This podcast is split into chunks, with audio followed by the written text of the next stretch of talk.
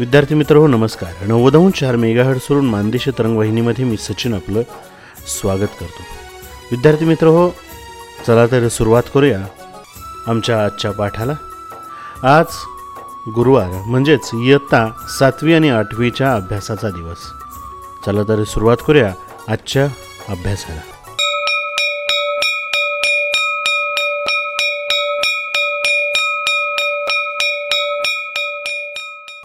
विद्यार्थी मित्र हो हे पाठ तुमच्यापर्यंत पोहोचवण्यासाठी जिल्हा शिक्षण व प्रशिक्षण संस्था सातारा शिक्षण विभाग प्राथमिक आणि माध्यमिक जिल्हा परिषद सातारा आणि रेडिओ विश्वास नाशिक यांचं बहुमोल सहकार्य आम्हाला मिळालेलं आहे.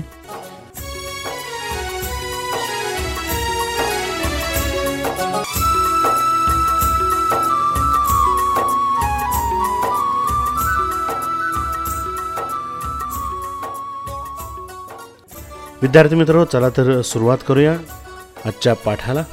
सुरुवातीला इयत्ता सातवीचा अभ्यास. सातवीच्या विद्यार्थ्यांना सूचना की त्यांनी आपली पाठ्यपुस्तके आणि वह्या सोबत ठेवायच्या आहेत. जेणेकरून पाठ शिकवत असताना त्या पाठाचं आकलन आपणास योग्य रीतीने होईल. चला तर सुरुवात करूया आजच्या पाठाला.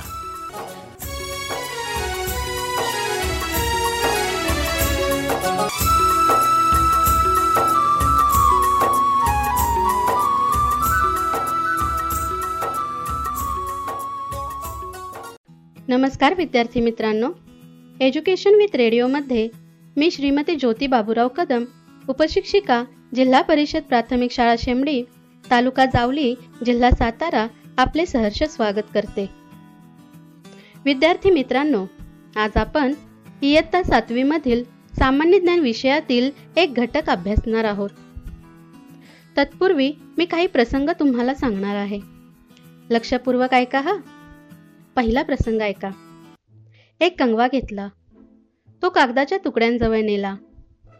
कागदाचे तुकडे काही कंगव्याकडे आकर्षिले गेले नाहीत. आता हाच कंगवा केसांवर घासला व कागदाच्या तुकड्यांजवळ नेला. कागदाचे तुकडे कंगव्याला चिकटले. असं का झालं असेल बरं? आता दुसरा प्रसंग ऐका. केसातून कंगवा फिरवल्यावर केस कंगव्याकडे आकर्षित होतात. आता मला सांगा असे प्रसंग तुम्ही अनुभवले असतील. मग या प्रसंगामध्ये असं का बरं घडलं असेल? नेहा सांग बरं. टीचर कंगव्यामध्ये काहीतरी जादू किंवा शक्ती असली पाहिजे. म्हणूनच कागद आणि केस त्याच्याकडे आकर्षिले गेले. तू उत्तराच्या जवळ आहेस. पण ही जादू वगैरे नाही ह? हो शक्ती जरूर आहे. माहीत आहे का? या शक्तीला काय म्हणतात? यालाच स्थितिक विद्युत किंवा घर्षण विद्युत असे म्हणतात. विद्यार्थी मित्रांनो आज आपण स्थितिक विद्युत या घटकामध्ये स्थितिक विद्युत किंवा घर्षण विद्युत कसे निर्माण होते यांमागील कारणांचा शोध घेणार आहोत. मी तुम्हाला आणखी काही घटना सांगते. पॉलिस्टर पडद्याच्या जवळून सारखे येणे जाणे केल्यास पडदा आपल्याकडे आकर्षित होतो. तसेच खुर्चीत बसलेल्या माणसाच्या खुर्चीवर टॉवेलने फटके मारल्यास त्या माणसाचा आपल्या हाताला शॉक लागतो. या सर्व घटना म्हणजे आपल्या सभोवतालच्या वस्तूंमध्ये भरपूर भरून असलेला जो विद्युत प्रभार असतो ना त्याची एक लहानशी झलक होय. अगदी आपल्या शरीरातही विद्युत प्रभार साठवलेला असतो हा. सर्व वस्तू या अतिसूक्ष्म कणांच्या बनलेल्या असतात. या प्रत्येक कणात समान असा धनप्रभार व ऋणप्रभार असतो. हे प्रभार जेव्हा समान म्हणजेच समतोल असतात तेव्हा या वस्तू उदासीन असतात. आणि हे प्रभार समतोल नसतील तर त्या वस्तू प्रभारित आहेत असं म्हणतात. आता दोन प्रभारित वस्तू एकमेकांवर कशा काम करतात ते एका प्रयोगाद्वारे शिकूया. एक काचकांडी घेऊया. ही कांडी आता लोकरी कापडावर घासू. आता घर्षण क्रियेमुळे थोडासा प्रभार काचकांडीकडे जाईल. त्यामुळे काचकांडी प्रभारित होईल. आता ही काचकांडी हवेत लटकवून ठेवू. व दुसरी काचकांडी घेऊन तीही लोकरी कापडावर घासून प्रभारित करू. व या लटकवलेल्या काचकांडीजवळ नेऊ. काय झाले सांगा बरं? सौरभ तू सांग. टीचर लटकवलेली कांडी लांब गेली. अगदी बरोबर. म्हणजेच लोकरी कापडावर घासल्यामुळे दोन्ही कांड्या धनप्रभारित झाल्या. या एकाच प्रकारचे प्रभार असणाऱ्या कांड्या एकमेकांजवळ आणल्यास एकमेकींपासून दूर गेल्या. म्हणजेच प्रतिकर्षण झाले. आता एक प्लास्टिकची काचकांडी घेऊ. तिचे एक टोक लोकरी कापडावर घासून या लटकवलेल्या काचकांडीजवळ नेऊ. आता काय झाले सांगा बरं? फरीदा तू सांग. टीचर काचकांडी जवळ आली. अगदी बरोबर. यावरून काय समजले? तर लोकरी कापडावर घासल्यामुळे प्लास्टिक कांडी ऋणप्रभारित झाली. त्यामुळे विरुद्ध विद्युत प्रभाराच्या दोन वस्तू जवळ आणल्यास आकर्षण होते हे समजले. आता या विद्युत प्रभाराचा उगम कसा होतो ते ऐका. सर्व पदार्थ हे कणांचे म्हणजेच अतिसूक्ष्म अणूंचे बनलेले असतात. प्रत्येक अणूत स्थिर असा धनप्रभार व चल असा ऋणप्रभार असतो. हे दोन्ही प्रभार संतुलित असल्यास त्या वस्तू विद्युतदृष्ट्या उदासीन असतात. आणि या उदासीन वस्तू एकमेकांवर घासल्या की एका वस्तूकडील ऋणप्रभार दुसऱ्या वस्तूकडे जातात. हे प्रभार ज्या वस्तूकडे गेले ती वस्तू ऋणप्रभार जास्त झाल्यामुळे ऋणप्रभारित होते. व ज्या वस्तूकडून गेले ती ऋणप्रभाराच्या कमतरतेमुळे धनप्रभारित होते. अशा प्रकारे एक वस्तू धनप्रभारित व दुसरी ऋणप्रभारित होते. हे माहीत आहे का बरं तुम्हाला? विद्युत प्रभाराला धनप्रभार व ऋणप्रभार अशी नावे बेंजामिन फ्रँकलिन या शास्त्रज्ञाने दिली. विद्यार्थी मित्रांनो आता आपण फुग्याचा आणि कागदाच्या तुकड्यांचा एक सोपा प्रयोग करूया. इथे मी एक फुगा आणि कागदाचे तुकडे घेतले आहेत. जॉन इकडे ये. हा फुगा कागदाच्या तुकड्यांजवळ ने. काय झाले सांग बरं? टीचर काहीच झाले नाही. बरं. आता हाच फुगा लोकरी कापडावर घासून कागदाच्या तुकड्यांजवळ ने. आता काय होते सांग बरं? टीचर कागदाचे तुकडे फुग्याकडे आकर्षित झाले. अगदी बरोबर. जॉन आता सांग बरं या प्रयोगावरून तुला काय समजले? घर्षणामुळे फुगा प्रभारित झाला व यामुळे कागदाचे तुकडे आकर्षिले गेले. अगदी बरोबर. सौरभ आता तू इकडे ये. ही लाकडी पट्टी घे व लोकरी कापडावर घासून कागदाच्या तुकड्यांजवळ ने. काय झाले सांग बरं? टीचर फारच थोडे तुकडे आकर्षित झाले. यावरून काय समजले सांग बरं? घर्षणामुळे थोडेच तुकडे आकर्षित झाले. म्हणजे ही पट्टी फारच थोड्या प्रमाणात प्रभारित झाली. अगदी बरोबर. नेहा आता तू ये. हा स्टीलचा चमचा घे आणि लोकरी कापडावर घासून कागदाच्या तुकड्यांजवळ ने. आता काय झाले सांग बरं? टीचर काहीच झाले नाही. बर यावरून तुला काय समजले सांग? टीचर घर्षणामुळे कागदाचे तुकडे स्टीलच्या चमच्याकडे आकर्षित झाले नाहीत. म्हणजेच स्टीलचा चमचा घर्षणाने प्रभारित झाला नाही. अगदी बरोबर. मग या सर्व प्रयोगावरून काय समजते? तर सर्वच वस्तू घर्षणाने प्रभारित होत नाहीत. बर. आता हे तुम्हाला माहीत आहे का बरं? सुमारे दोन हजार पाचशे वर्षांपूर्वी थेल्स या ग्रीक शास्त्रज्ञाच्या असे लक्षात आले की पिवळ्या रंगाचा राळेचा दांडा. ॲम्बर म्हणजेच लोकरी कापडाने घासला असता या दांड्याकडे पिसे आकर्षित होतात. ॲम्बरला ग्रीक भाषेत इलेक्ट्रॉन म्हणतात. म्हणून ॲम्बरच्या या आकर्षक गुणधर्माला थॉमस ब्राऊन या शास्त्रज्ञाने इलेक्ट्रिसिटी हे नाव दिले. विद्यार्थी मित्रांनो आता घर्षण विद्युत चांगले समजण्यासाठी आणखी एक प्रयोग करूया. मी एक बाटली घेतली आहे. त्यावर एक स्ट्रॉ ठेवली आहे. आता दुसरी स्ट्रॉ घेऊन या बाटलीवरील स्ट्रॉ जवळ नेली. काय झाले सांगा बरं? जॉन तू सांग. टीचर दोन्ही स्ट्रॉमध्ये काहीही बदल झाला नाही. आता दुसरी स्ट्रॉ लोकरीच्या कापडावर घातली व बाटलीवरील स्ट्रॉ जवळ नेली. आता काय झाले सांगा बरं? नेहा तू सांग. टीचर बाटलीवरील स्ट्रॉ दुसऱ्या स्ट्रॉजवळ आकर्षित झाली. अगदी बरोबर. प्रभार नसणाऱ्या वस्तूजवळ प्रभारित वस्तू नेल्यास आकर्षण होते. आता दोन स्ट्रॉ घेऊन त्या एकाच वेळी लोकरी कापडावर घासू. एक स्ट्रॉ बाटलीवर ठेवली आणि त्यातली दुसरी स्ट्रॉ बाटलीवरील स्ट्रॉ जवळ नेली. नेहा तू सांग आता काय झाले बरं? टीचर बाटलीवरील स्ट्रॉ दूर गेली. बरोबर. म्हणजेच प्रतिकर्षण झाले. समान विद्युत प्रभार असणाऱ्या दोन वस्तू जवळ आणल्यास प्रतिकर्षण होते. आता ज्याने घासले ते कापड आपण बाटलीवरील स्ट्रॉ जवळ नेऊ. फरिदा काय झाले सांग बरं? टीचर स्ट्रॉ कापडाकडे आकर्षित झाली. अगदी बरोबर. प्रभारित वस्तू आणि घर्षणासाठी वापरलेली वस्तू यांमध्येही आकर्षण असते. यावरून काय निष्कर्ष निघतो? तर विद्युत प्रभारित वस्तू प्रभार नसणाऱ्या वस्तूंना आकर्षित करतात. तसेच समान विद्युत प्रभारांमध्ये प्रतिकर्षण होते.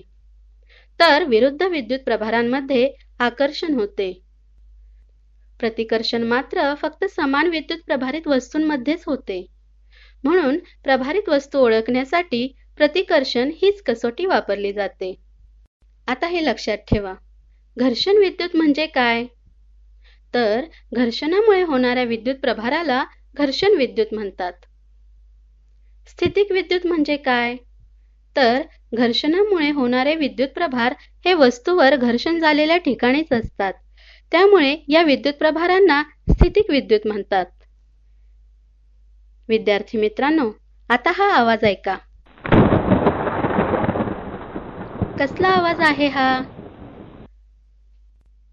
विजेच्या गडगडाटाचा. बरोबर. टीचर वीज कशी चमकते? टीचर वीज खाली का बरं पडते? छान प्रश्न विचारला स्नेहा. आकाशात वीज चमकणे वीज पडणे ही सुद्धा घर्षण विद्युतचीच उदाहरणे आहेत. आता वीज कशी चमकते ते आधी सांगते.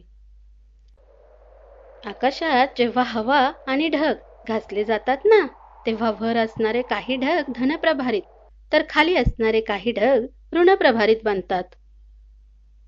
जेव्हा ढगाच्या तळाचा ऋणप्रभार जमिनीवरील प्रभारापेक्षा खूप जास्त होतो तेव्हा टप्प्याटप्प्याने ऋणप्रभार जमिनीकडे वाहू लागतात. अतिशय जलद एका सेकंदापेक्षाही कमी वेळात ही क्रिया घडते. यावेळी विद्युत प्रवाहामुळे उष्णता प्रकाश व ध्वनी ऊर्जा निर्माण होते. यालाच वीज चमकणे म्हणतात. आता ऐका वीज का पडते ते. विद्युत प्रभारी ढग आकाशात असताना उंच इमारत व झाड यांच्याकडे वीज आकर्षित होते. इमारतीच्या छतावर किंवा झाडाच्या शेंड्यावर ढगांमुळे विरुद्ध विद्युत प्रभार निर्माण होतो. ढग आणि इमारत यांच्यातील विरुद्ध विद्युत प्रभारित आकर्षणाने ढगातील प्रभार इमारतीकडे आकर्षित होतो. यालाच वीज पडणे असे म्हणतात. म्हणून विजा चमकत असताना झाडाखाली उभे राहू नये असे म्हणतात. टीचर वीज पडून माणसे आणि प्राणी पण मरतात. मग ही वीज पडू नये यासाठी काहीच करता येणार नाही का? जॉन तुझी काळजी योग्य आहे. यावर उपाय आहे. ढगातून पडणाऱ्या विजेच्या आघातापासून बचाव करण्यासाठी तडित रक्षक हे उपकरण वापरतात. तडित रक्षक म्हणजे तांब्याची एक जाड पट्टी असते. ही पट्टी इमारतीच्या सर्वात उंच भागावर बसवलेली असते. या टोकाला भाल्याप्रमाणे अग्रे असतात आणि या पट्टीचे दुसरे टोक जमिनीच्या आत बिडाच्या जाड पत्र्याला जोडले जाते. विद्युत प्रभारी ढग इमारतीवरून जाताच हे इमारतीकडे प्रवाहित होणारे विद्युत प्रभार तांब्याच्या पट्टीमार्फत जमिनीत जातात. अशा प्रकारे इमारतीचे वीज पडून होणारे नुकसान टळते. विद्यार्थी मित्रांनो आता आपण विद्युत प्रभार निर्मिती कशी होते ते आणखी एका प्रयोगाद्वारे पाहू. नेहा इकडे ये. हे बघ या प्लॅस्टिकच्या बाटलीत मी काही मोहरीचे दाणे टाकले आहेत. तू ही बाटली जोरात हलव. व काय होते ते सांग. टीचर मोहरीचे दाणे बाटलीला चिकटले. पण एकमेकांना नाहीत चिकटले. ते एकमेकांपासून उडून दूर गेले. बरोबर. पण असे का झाले? हे मोहरीचे दाणे एकमेकांना का नाही चिकटले? बाटलीला का चिकटले? कारण टीचर मोहरीचे दाणे घर्षणाने समान विद्युत प्रभारित झाले. त्यामुळे ते एकमेकांपासून दूर गेले व बाटली विरुद्ध विद्युत प्रभारित झाल्यामुळे हे मोहरीचे दाणे बाटलीकडे आकर्षित होऊन बाटलीला चिकटून बसले. अगदी बरोबर. शाबाश नेहा. समान विद्युत प्रभारांमध्ये प्रतिकर्षण होते व विरुद्ध विद्युत प्रभारांमध्ये आकर्षण होते हे तुला चांगलेच समजले आहे. आता आपण शिकूया की स्पर्शाद्वारे विद्युत प्रभार निर्मिती कशी होते. मी एक प्लास्टिकचा कंगवा घेतला आहे. तो केसांवर घासला. आता या कंगव्याने दुसऱ्या प्रभार नसलेल्या कंगव्याला स्पर्श केला. आता हा दुसरा कंगवा मी कागदाच्या तुकड्यांजवळ नेला. काय झाले सांगा बरं? सौरभ तू सांग. टीचर कागदाचे तुकडे या दुसऱ्या कंगव्याकडे आकर्षिले गेले. अगदी बरोबर. यावरून काय समजले सांग बरं सौरभ? टीचर विद्युत प्रभारित केलेल्या कंगव्याने विद्युत प्रभार नसलेल्या कंगव्याला फक्त स्पर्शानेही प्रभारित करता येते. बरोबर. म्हणजेच फक्त स्पर्शानेही प्रभारित वस्तूमुळे प्रभारित नसलेल्या वस्तू प्रभारित होतात. विद्यार्थी मित्रांनो कधी कधी विद्युत प्रभार हा प्रभारित वस्तू प्रवर्तन म्हणजेच वस्तू जवळ असेपर्यंतच टिकतो. प्रभारित वस्तू दूर नेल्यास तो नाहीसा होतो. कसे? ते एका प्रयोगाद्वारे शिकूया. मी एक कंगवा केसांवर घासला. व नळाच्या पाण्याच्या बारीक धारेजवळ नेला.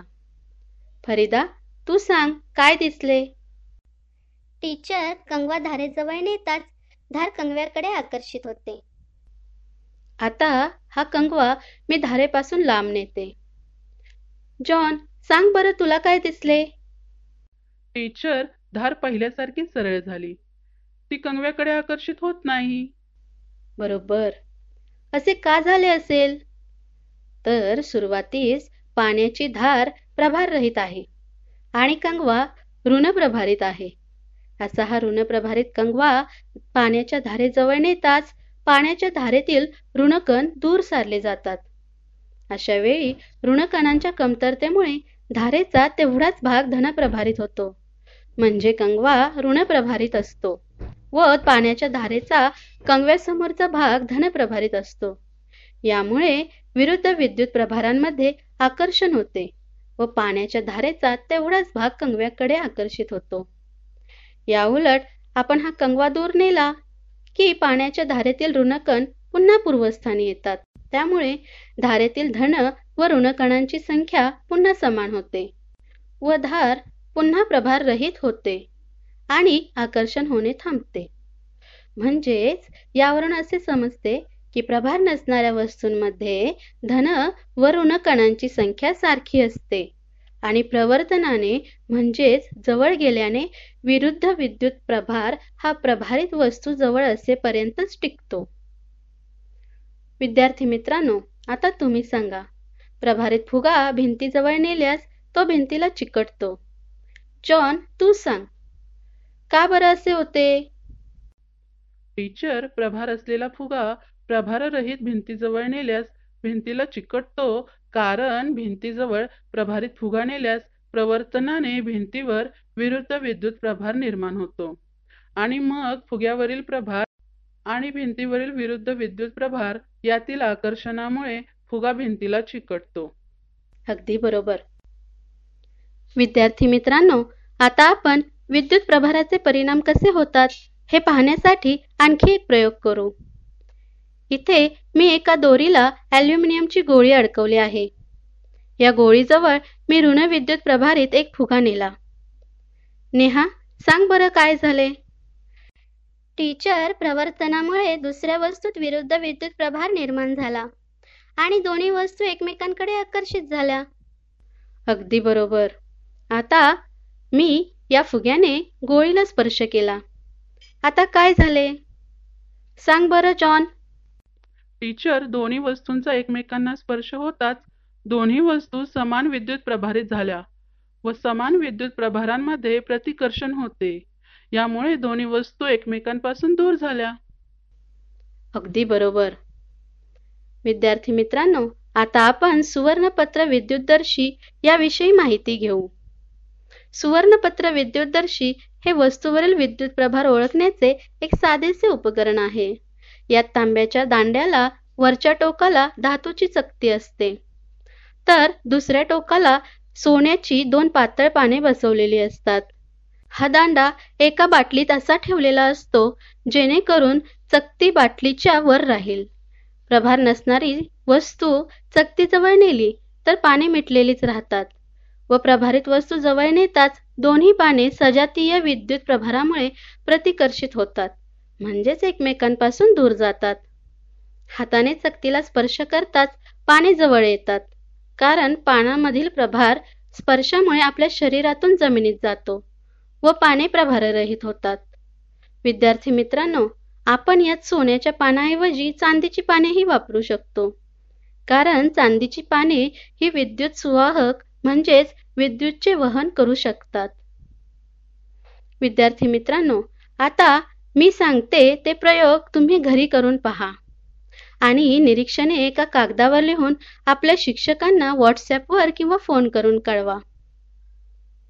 फुगा रिफिल खोड रबर लाकडी पट्टी स्टीलचा चमचा या वस्तू घेऊन क्रमाक्रमाने लोकरी कापडावर घासा आणि कागदांच्या तुकड्यांजवळ न्या वर निरीक्षणे लिहा की कागदाचे तुकडे या वस्तूकडे आकर्षित झाले की नाही. व यामुळे वस्तू प्रभारित झाली की नाही? अशा प्रकारे आज आपण विद्युत प्रभार म्हणजे काय? विद्युत प्रभार निर्मिती कशी होते? स्थितिक विद्युत म्हणजे काय? घर्षण विद्युत म्हणजे काय? विद्युत आकर्षण व प्रतिकर्षण कसे होते? वातावरणातील विद्युत प्रभार कसे निर्माण होतात?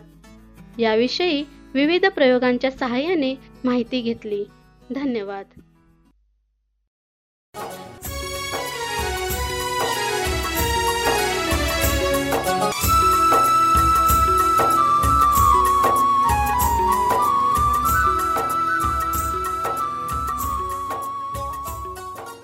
नमस्कार. माझ्या प्रिय विद्यार्थी मित्रांनो तुमचं सहर्ष स्वागत. आज आपण सुरुवात करणार आहोत मराठी बालभारती इयत्ता सातवी. जय जय महाराष्ट्र माझा. कवी राजा बढे. हे प्रसिद्ध कवी लेखक गीतकार नाटककार कादंबरीकार आहेत. माझी या माहेराजा क्रांतिमाला मखमल इत्यादी गीतसंग्रह प्रसिद्ध आहेत. त्यांचे हे प्रस्तुत गाणे म्हणजे महाराष्ट्राचे गौरव गीत आहेत. ज्या प्रदेशात आपण राहतो त्या प्रदेशाचा संस्कृतीचा व इतिहासाचा सार्थ असा अभिमान या गाण्यातून त्यांनी व्यक्त केला आहे. या गीतातून त्यांनी महाराष्ट्राची थोरवी सांगितली आहे. जय जय महाराष्ट्र माझा गरजा महाराष्ट्र माझा. भीमा वरदा कृष्ण कोयना भद्रा गोदावरी एकपणाचे भरती पाणी मातीच्या घागरी. भीमथडीच्या तट्टा नाया यमुनेचे पाणी पाजा. जय महाराष्ट्र माझा गरजा महाराष्ट्र माझा.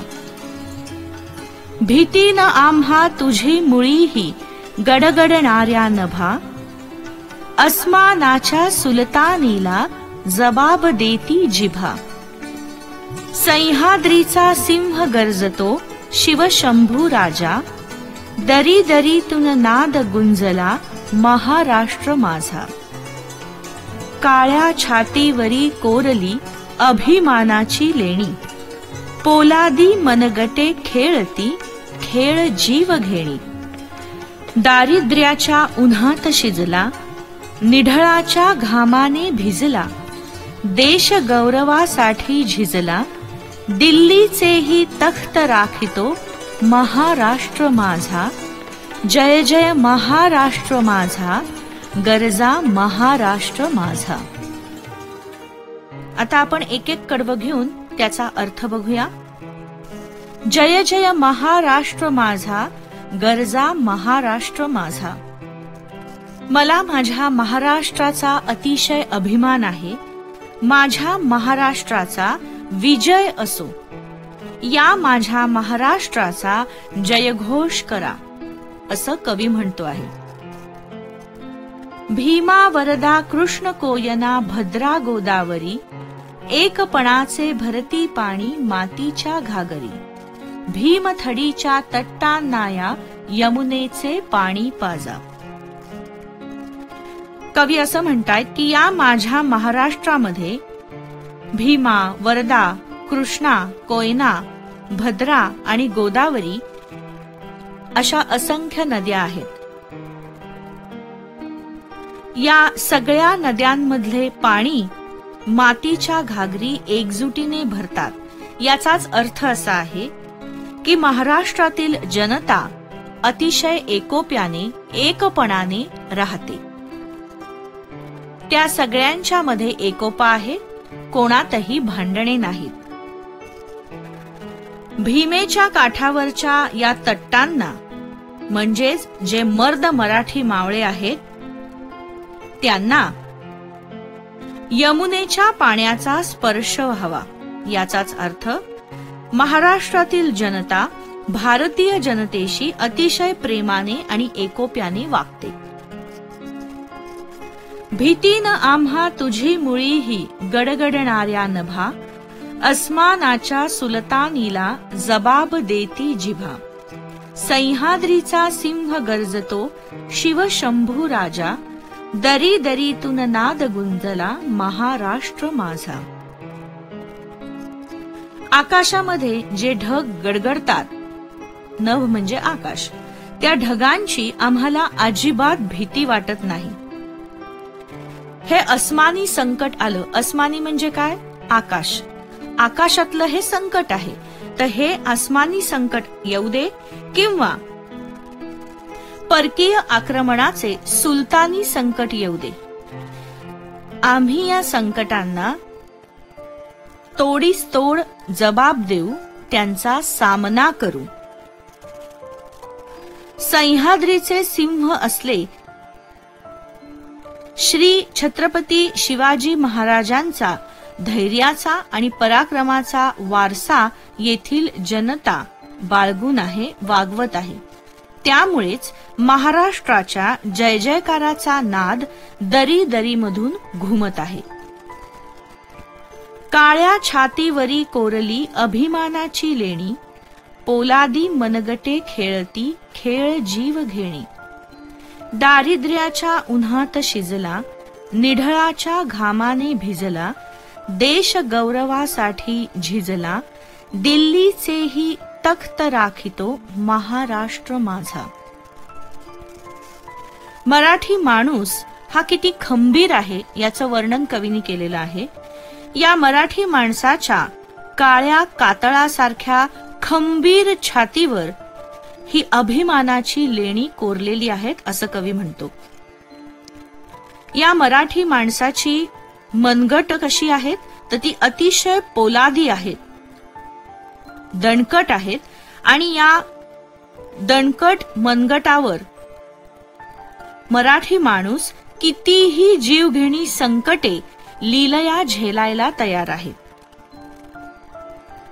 हा मराठी माणूस अतिशय कष्टकरी आहे. त्यामुळे हा मराठी माणूस कष्ट करून घामाने चिंब भिजलेला आहे.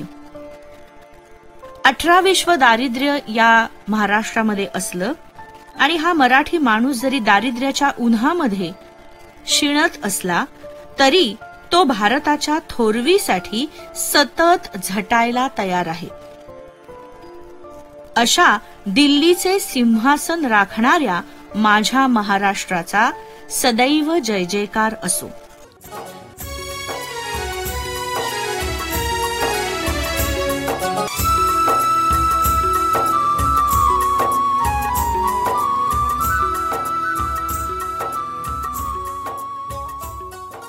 विद्यार्थी मित्रो सातवीच्या पाठानंतर आता आपण अभ्यास करणार आहोत इयत्ता आठवीचा. आठवीच्याही विद्यार्थ्यांनी आपली पाठ्यपुस्तके आणि वह्या जवळ घेऊन बसायचं आहे जेणेकरून तुम्हालाही पाठ शिकवत असताना त्या पाठाचं योग्य ते आकलन होईल.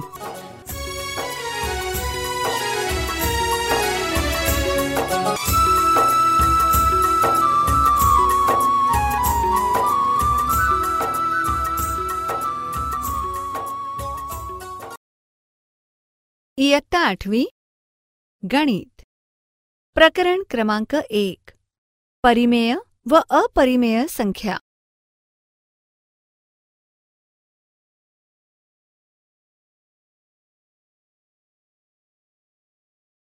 जरा आठवूया.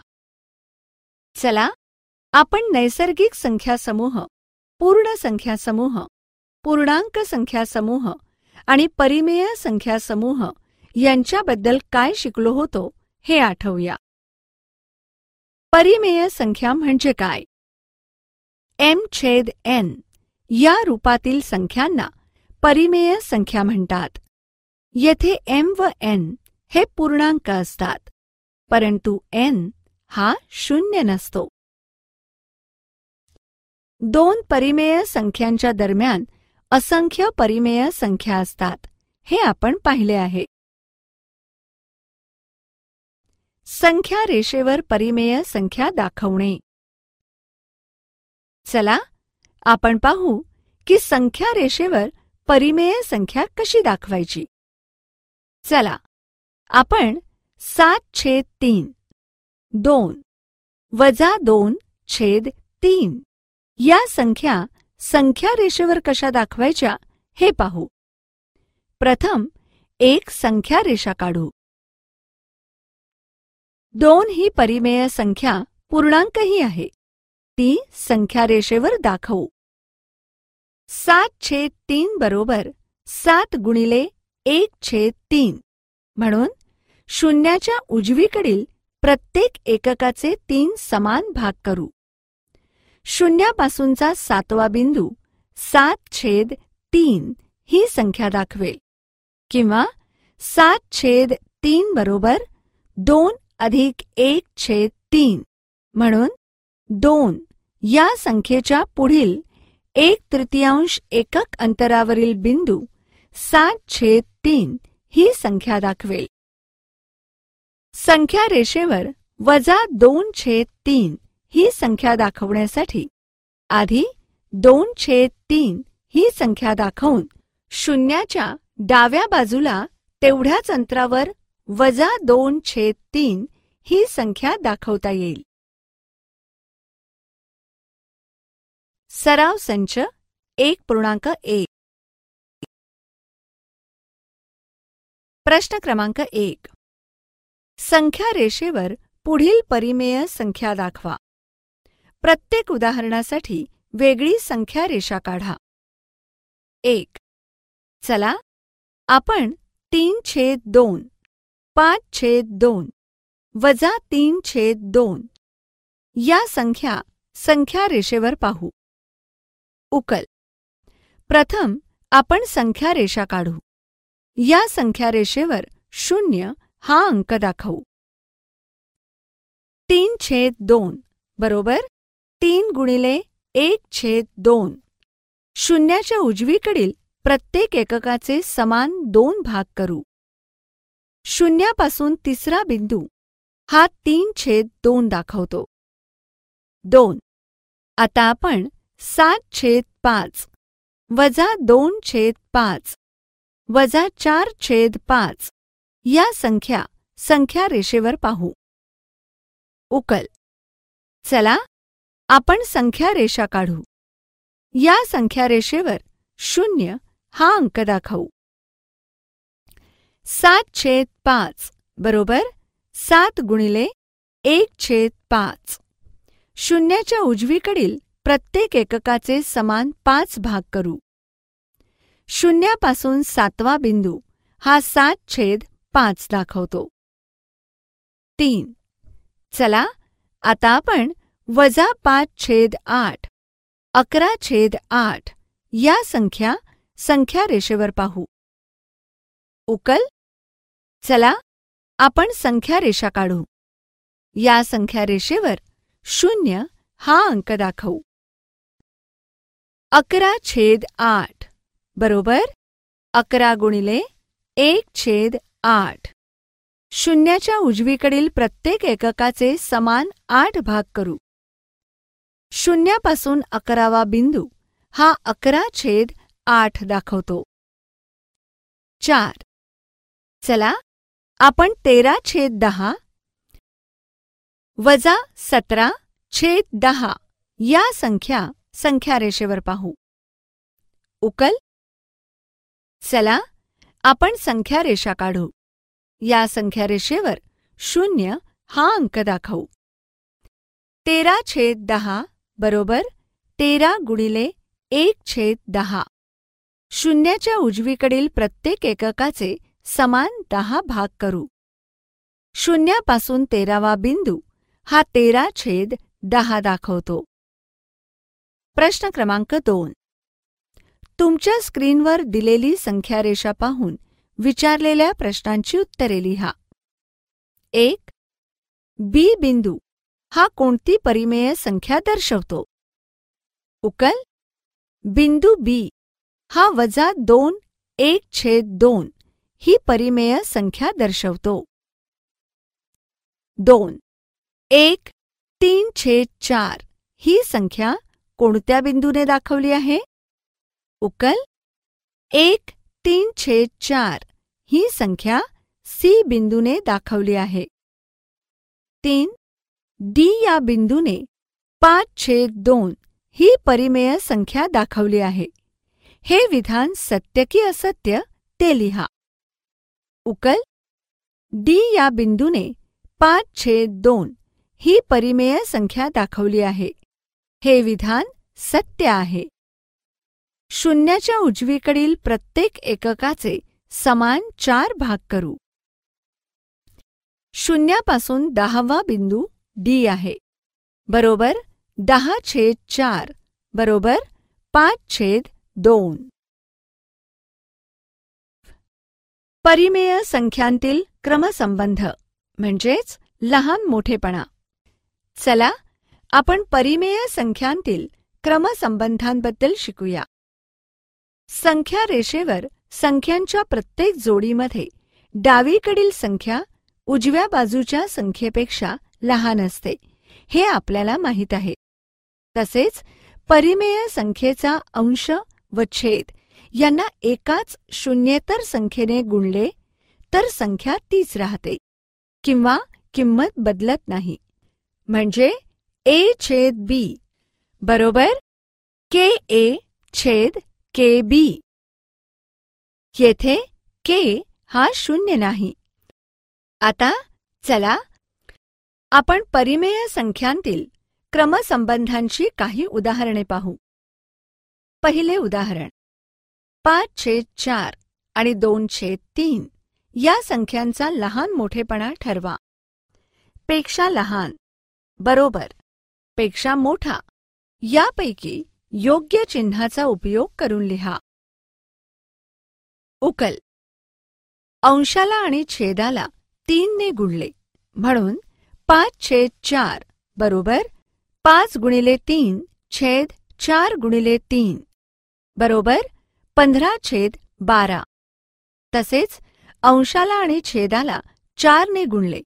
म्हणून दोन छेद तीन बरोबर दोन गुणिले चार छेद तीन गुणिले चार बरोबर आठ छेद बारा. पंधरा छेद बारा हा आठ छेद बारापेक्षा मोठा आहे. म्हणून पाच छेद चार हा दोन छेद तीन पेक्षा मोठा आहे. दुसरे उदाहरण. वजा सात छेद नऊ आणि चार छेद पाच या परिमेय संख्यांची तुलना करा. उकल. ऋण संख्या नेहमी धन संख्येपेक्षा लहान असते. म्हणून सात छेद नऊ हा चार छेद पाच पेक्षा लहान आहे. चला आपण पडताळून पाहू की ए आणि बी या धनसंख्या असून जर ए हा बी पेक्षा लहान तर वजा ए हा वजा बी पेक्षा मोठा आहे. दोन हा तीन पेक्षा लहान पण दोन हा वजा तीन पेक्षा मोठा आहे. पाच छेद चार हा सात छेद चारपेक्षा लहान पण वजा पाच छेद चार हा वजा सात छेद चारपेक्षा मोठा आहे. तुम्ही यांचा पडताळा संख्या रेषेचा वापर करून घेऊ शकता. तिसरे उदाहरण. वजा सात छेद तीन आणि वजा पाच छेद दोन यांची तुलना करा. उकल. प्रथम सात छेद तीन आणि पाच छेद दोन यांची तुलना करू. अंशाला आणि छेदाला दोनने गुणले. म्हणून सात छेद तीन बरोबर सात गुणिले दोन छेद तीन गुणिले दोन बरोबर चौदा छेद सहा. अंशाला आणि छेदाला तीनने गुणले. म्हणून पाच छेद दोन बरोबर पाच गुणिले तीन छेद दोन गुणिले तीन बरोबर पंधरा छेद सहा. चौदा छेद सहा हा पंधरा छेद सहापेक्षा लहान आहे. म्हणून सात छेद तीन हा पाच छेद दोन पेक्षा लहान आहे. म्हणून वजा सात छेद तीन हा वजा पाच छेद दोन पेक्षा मोठा आहे. चौथे उदाहरण. तीन छेद पाच आणि सहा छेद दहा या परिमेय संख्या आहेत. त्यांची तुलना करा. उकल. अंशाला आणि छेदाला दोनने गुणले. म्हणून तीन छेद पाच बरोबर तीन गुणिले दोन छेद पाच गुणिले दोन बरोबर सहा छेद दहा. म्हणून तीन छेद पाच बरोबर सहा छेद दहा. दोन परिमेय संख्यांची तुलना करताना खालील नियम उपयोगी पडतात.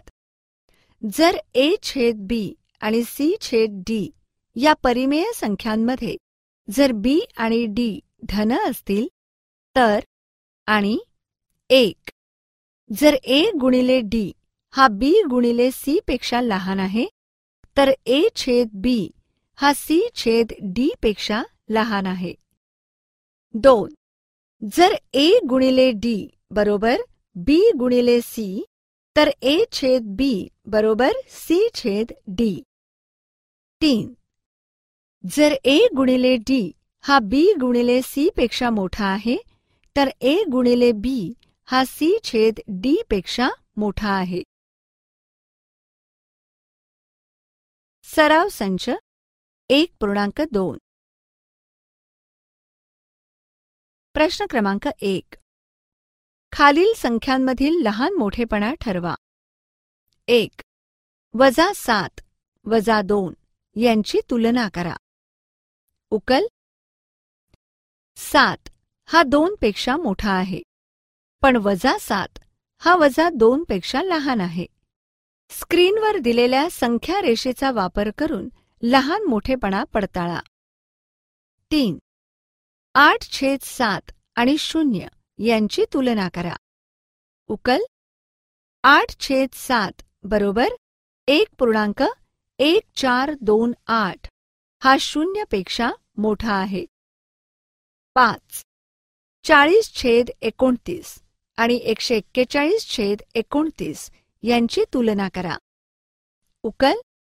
चाळीस छेद एकोणतीस बरोबर एक पूर्णांक तीन सात नऊ तीन आणि एकशे एक्केचाळीस छेद एकोणतीस बरोबर चार पूर्णांक आठ सहा दोन शून्य.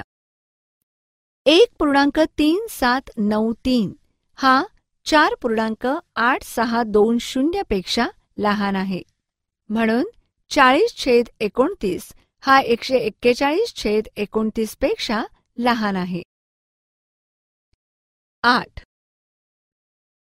वजा पंचवीस छेद आठ. वजा नऊ छेद चार. यांची तुलना करा. उकल. चला आपण प्रथम पंचवीस छेद आठ आणि नऊ छेद चार यांची तुलना करू. अंशाला व छेदाला चारने गुणले. म्हणून पंचवीस छेद आठ बरोबर पंचवीस गुणिले चार. छेद आठ गुणिले चार बरोबर शंभर छेद बत्तीस. अंशाला व छेदाला आठने गुणले. म्हणून नऊ छेद चार बरोबर नऊ गुणिले आठ छेद चार गुणिले आठ बरोबर बहात्तर छेद बत्तीस. जर ए छेद बी आणि सी छेद डी या परिमेय संख्या आहेत तसेच बी आणि डी या धनसंख्या आहेत आणि जर ए गुणिले डी हा बी गुणिले सी पेक्षा मोठा आहे तर ए छेद बी हा सी छेद डी पेक्षा मोठा आहे. शंभर छेद बत्तीस हा बहात्तर छेद बत्तीसपेक्षा मोठा आहे. म्हणून पंचवीस छेद आठ हा नऊ छेद चारपेक्षा मोठा आहे. म्हणून वजा पंचवीस छेद आठ हा वजा नऊ छेद चारपेक्षा लहान आहे. नऊ. बारा छेद पंधरा. तीन छेद पाच यांची तुलना करा. उकल. अंशाला व छेदाला पाचने गुणले. म्हणून बारा छेद पंधरा बरोबर बारा गुणिले पाच छेद पंधरा गुणिले पाच बरोबर साठ छेद पंच्याहत्तर. अंशाला व छेदाला पंधराने गुणले. म्हणून तीन छेद पाच बरोबर तीन गुणिले पंधरा छेद पाच गुणिले पंधरा बरोबर पंचेचाळीस छेद पंच्याहत्तर. जर ए छेद बी आणि सी छेद डी या परिमेय संख्या आहेत तसेच बी आणि डी हे धन आहेत. आणि जर ए गुणिले डी हा बी गुणिले सी पेक्षा मोठा आहे तर ए छेद बी हा सी छेद डी पेक्षा मोठा आहे. म्हणून साठ छेद पंच्याहत्तर. हा पंचेचाळीस छेद पंच्याहत्तरपेक्षा मोठा आहे. म्हणून बारा छेद पंधरा हा तीन छेद पाच पेक्षा मोठा आहे. परिमेय संख्यांचे दशांश रूप. परिमेय संख्येच्या अंशाला छेदाने भागताना दशांश अपूर्णांकांचा उपयोग केला तर त्या संख्येचे दशांश रूप मिळते. उदाहरणार्थ सात छेद चार बरोबर? एक पूर्णांक सात पाच. येथे सातला चारने भागल्यावर बाकी शून्य आली. म्हणजेच भागाकाराची क्रिया पूर्ण झाली. परिमेय संख्यांच्या अशा दशांश रूपाला खंडित दशांश रूप म्हणतात. आपल्याला माहीत आहे की प्रत्येक परिमेय संख्या अखंड आवर्ती दशांश रूपात लिहिता येते. उदाहरणार्थ एक. सात छेद सहा. बरोबर? एक पूर्णांक एक सहा सहा सहा. आणि असेच पुढे. बरोबर? एक पूर्णांक एक सहा डॉट. दोन. पाच छेद सहा. बरोबर? शून्य पूर्णांक आठ तीन तीन तीन. आणि असेच पुढे. बरोबर? शून्य पूर्णांक आठ तीन डॉट. तीन. वजा पाच छेद तीन बरोबर? वजा एक पूर्णांक सहा सहा सहा. आणि असेच पुढे. बरोबर? वजा एक पूर्णांक सहा डॉट. चार. बावीस छेद सात बरोबर? तीन पूर्णांक एक चार दोन आठ पाच. सात एक चार दोन आठ पाच सात. आणि असेच पुढे. बरोबर? तीन पूर्णांक एक चार दोन आठ पाच सात. बार. पाच. तेवीस छेद नव्याण्णव. बरोबर? शून्य पूर्णांक दोन तीन दोन तीन. आणि असेच पुढे. बरोबर? शून्य पूर्णांक दोन तीन बार. तसेच सात छेद चार. बरोबर? एक पूर्णांक सात पाच. बरोबर? एक पूर्णांक सात पाच शून्य डॉट.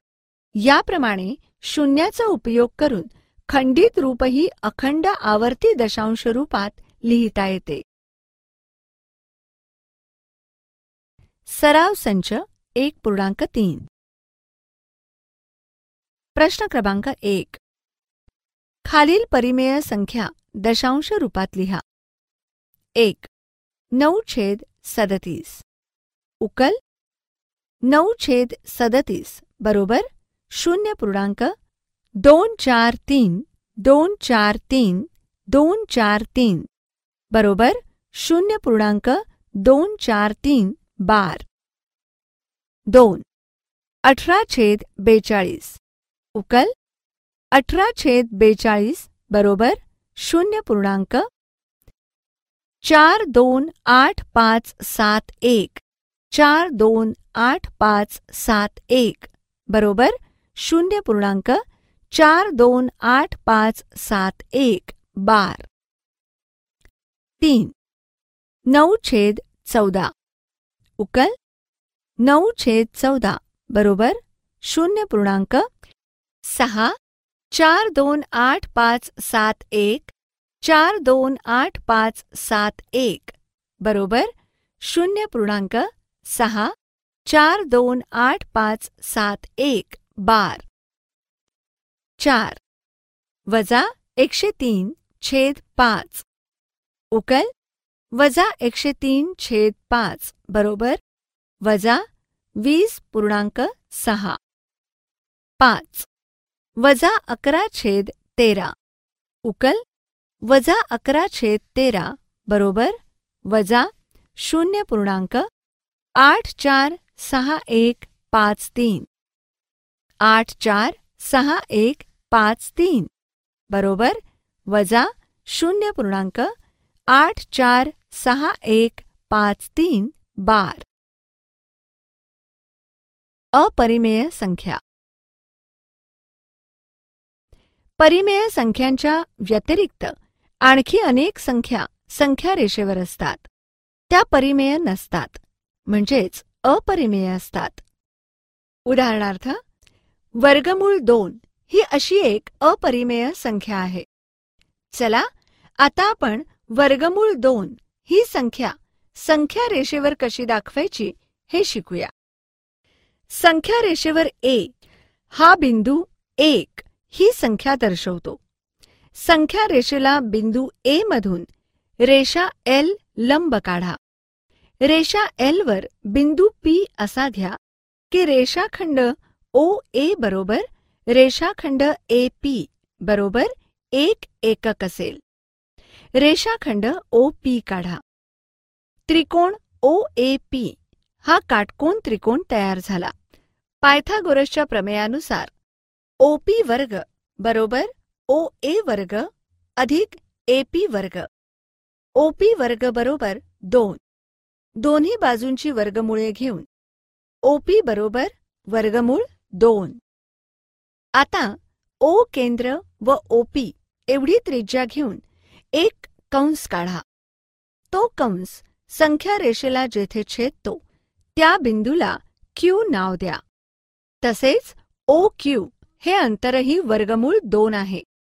ओ क्यू एवढेच अंतर कंपासमध्ये घेऊन ओच्या डावीकडे आर हा बिंदू स्थापन केला तर त्या बिंदूने दर्शवलेली संख्या वजा वर्गमूळ दोन असेल. वर्गमूळ दोन ही संख्या अपरिमेय आहे. हे आपण पुढील इयत्तेत सिद्ध करू. अपरिमेय संख्येचे दशांश रूप अखंड आणि अनावर्ती असते. हेही आपण पुढील इयत्तेत पाहू. लक्षात घ्या की मागील इयत्तेत आपण पाय ही संख्या परिमेय नाही हे शिकलो आहोत. म्हणजेच ती संख्या अपरिमेय संख्या आहे. आपण व्यवहारात सोयीसाठी पायच्या खूप जवळची किंमत बावीस छेद सात किंवा तीन पूर्णांक एक चार ही पायसाठी घेतो.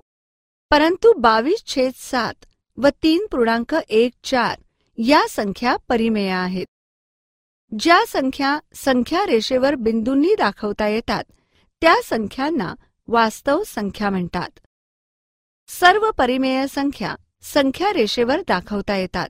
हे आपण पाहिले आहे. म्हणून सर्व परिमेय संख्या वास्तव संख्या आहेत. तसेच असंख्य परिमेय संख्या देखील वास्तव संख्या आहेत. वर्गमूळ दोन. ही संख्या अपरिमेय आहे. तीन वर्गमूळ दोन. सात अधिक वर्गमूळ दोन. तीन वजा वर्गमूळ दोन.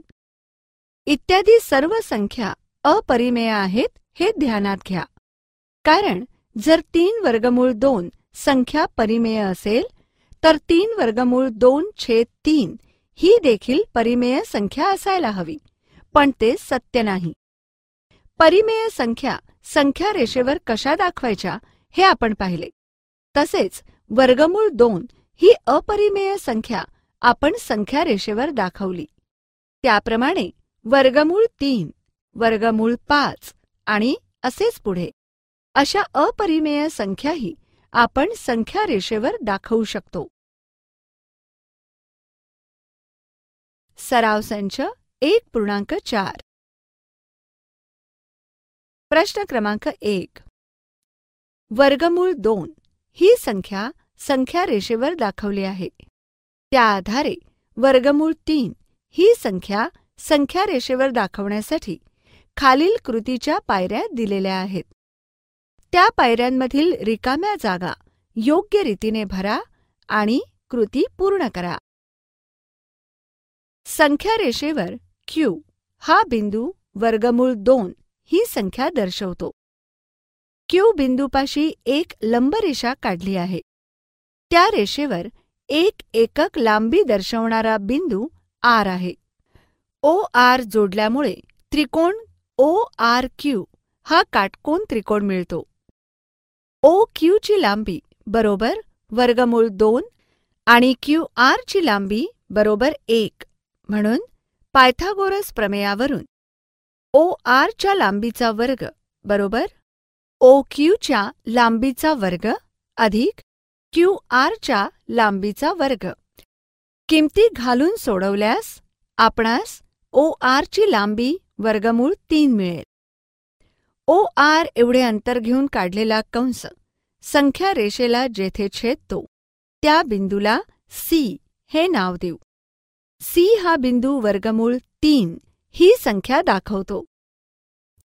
प्रश्न क्रमांक दोन. संख्या रेषेवर वर्गमूळ पाच ही संख्या दाखवा. संख्या रेषेवर वर्गमूळ पाच ही संख्या दाखवण्यासाठी खाली पायऱ्या दिल्या आहेत.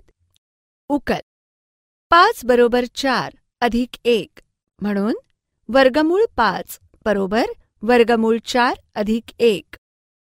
येथे वर्गमूळ चार बरोबर दोन आणि वर्गमूळ एक बरोबर एक. यावरून चार व एक या दोन्ही पूर्ण वर्ग संख्या आहेत. बिंदू ए हा संख्या रेषेवर दोन ही संख्या दर्शवतो. संख्या रेषेला ए बिंदूमधून एक लंब रेषा काढली. त्या रेषेवर एक एकक लांबीवर बिंदू बी आहे. संख्या रेषेवर रेषाखंड ओ बी काढल्याने ओ ए ची लांबी बरोबर दोन आणि ए बी ची लांबी बरोबर एक या मापाच्या बाजूंचा काटकोन त्रिकोण मिळतो. म्हणून पायथागोरसच्या प्रमेयानुसार ओ बीच्या लांबीचा वर्ग बरोबर ओ एच्या लांबीचा वर्ग अधिक ए बीच्या लांबीचा वर्ग. किमती घालून सोडवल्यास आपणास ओबीची लांबी वर्गमूळ पाच मिळेल. ओबी एवढे अंतर घेऊन काढलेला कंस संख्या रेषेला जेथे छेदतो त्या बिंदूला पी हे नाव देऊ. पी हा बिंदू वर्गमूळ पाच ही संख्या दाखवतो.